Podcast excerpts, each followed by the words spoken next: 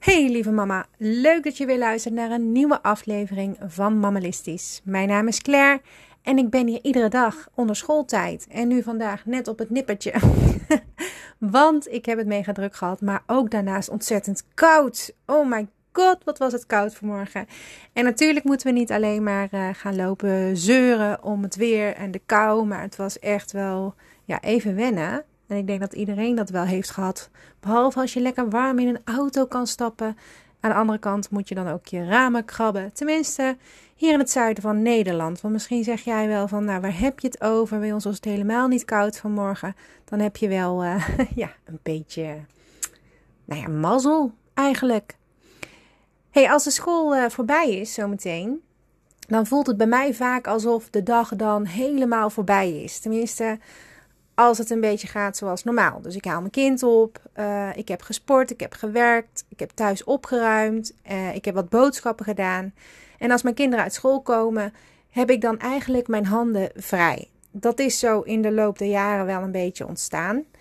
Uh, soms moeten we dan nog wel even naar de supermarkt, maar meestal kan ik rechtdoor naar huis fietsen en mijn middag vullen met taken. Zoals bijvoorbeeld de kledingkast opruimen, uh, de bank andersom neerzetten.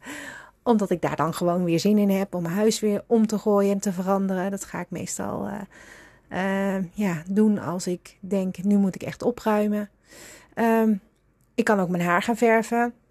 Of uitgebreid koekjes bakken met de meiden. Dat doe ik ook heel graag. Koken. in ieder geval wat gezelligheid in huis creëren.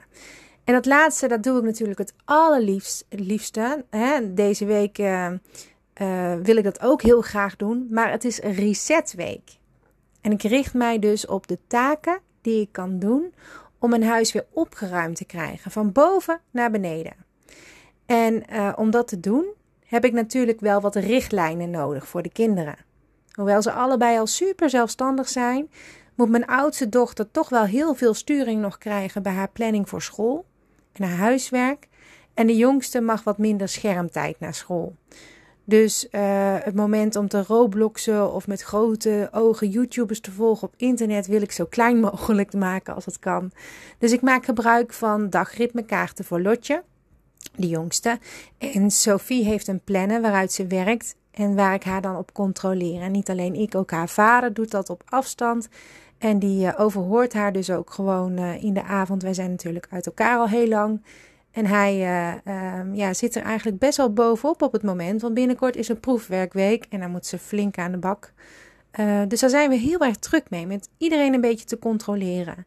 Nou, voor mezelf zet ik een middagdoel. Zoals vanmiddag ruim ik de kledingkasten uit. En dan wil ik ze ook weer helemaal opruimen. Maar het kan ook zijn dat ik me richt op de keukenkastjes, bijvoorbeeld. Hè, of uh, het uh, grondig schoonmaken en opruimen van de berging.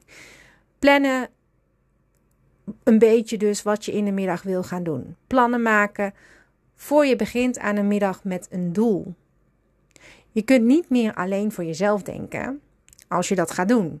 Dus je moet er ook voor zorgen dat de rest in huis dus een plekje heeft en dat ze ook hun plekje een beetje kennen.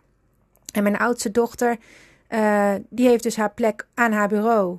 Nadat ik haar lekker een kopje thee heb gegeven met wat lekkers, met haar mobieltje in haar hand. He, dat ze dan lekker aan een barretje kan zitten in mijn huis. En dan mag ze even bijkomen. Mijn jongste dochter die mag eerst wat lekker uh, drinken en wat eten. Maar daarna hebben ze allebei een taakje. En de oudste gaat dan naar school. En de jongste die kan dan lekker gaan creatief doen of gaan bouwen of iets maken. Weet ik veel, die is altijd wel lekker bezig. Maar ik moet haar wel een richtlijn geven. En dat mag ook met een filmpje aan. Want er zijn dus hele creatieve YouTubers die je echt gewoon heel goed dingen kunnen uitleggen. Ook voor de kleinere kinderen. Die maken stap voor stap samen met je kind een mooi kunstwerk.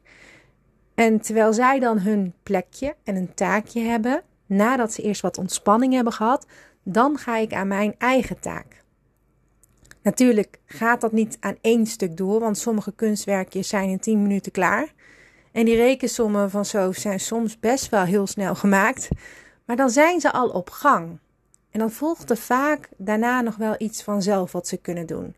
En zo leg ik vaak voor uh, Lotje in mijn buurt iets leuks klaar wat ze daarna kan doen. En als ze dan komt omdat ze zich niet meer bezig weet te houden, kan ze dat dan doen. Bij mij in de buurt bijvoorbeeld, of we kletsen wat. En de oudste heeft dan nog maximaal een uur om in haar telefoon te verdwijnen als ze zou willen. Want ik ben dan al bijna klaar met mijn taak. En ik zal er snel weer heel actief aanwezig rondom haar zijn. Om haar dan weer daarop bij te sturen. En meestal laat ik haar dan even wat aardappelschillen of vertellen over de laatste roddels op school. Nou, kortom, maak een planning voor iedereen dus. De hele dag door, maar ook vooral voor die middag naar school. Niet alleen voor jezelf. Die planning kan je voor de hele dag maken, maar het meest nodig is het op de momenten na school. Als jij wat anders moet of wil doen dan met de kinderen bezig zijn, actief bezig zijn. Dus de tweede tip van vandaag in deze resetweek is: maak een planning voor jezelf en maak een planning voor de kinderen naar school. Zijn ze nog jong? Maak dan gebruik van de dagritmekaarten van Mammalistisch. Een planning voor jezelf kan je heel gemakkelijk maken in Excel. Zet alles wat je wilt doen deze week onder elkaar. En heb je het gedaan, dan kan je daar gewoon een kruisje achter zetten. En aan het einde van de week kan je dan trots terugkijken op een hele mooie afgevinkte lijst. Dat is altijd een lekker gevoel. Nou ja, dat wilde ik jou vandaag dus meegeven. Dus de tweede resetdag bestaat vooral uit het maken van een planning. Dat kan je doen voor de hele dag, maar het is heel slim om dat juist te doen voor jezelf in de middag als je de kinderen hebt opgehaald, zodat je nog wat tijd hebt uh, om aan huisklusjes te besteden. En ik deel dit heel specifiek eigenlijk op deze manier, omdat ik zelf altijd werk onder schooltijd en ik ken heel veel moeders die werken alleen maar onder schooltijd. En dan heb je dus die middag om in huis van alles te doen. En ook alleen maar die middag en niet altijd overdag. Dus vandaar dat het een heel goed plan is voor de mensen die werken onder schooltijd en die in de middag dus tijd hebben om uh, in huis uh, van alles te doen. Maar ook voor de weekenden bijvoorbeeld, dat je dan een planning maakt voor in de middag of in de ochtend, een dagdeel in ieder geval. Dat je weet, nou jij kan dan dat doen, dan kan ik dat doen. Iedereen een plekje geven in huis. Oké, dat was hem weer vandaag. Ik ben er morgen weer. Tot dan. Doeg! thank you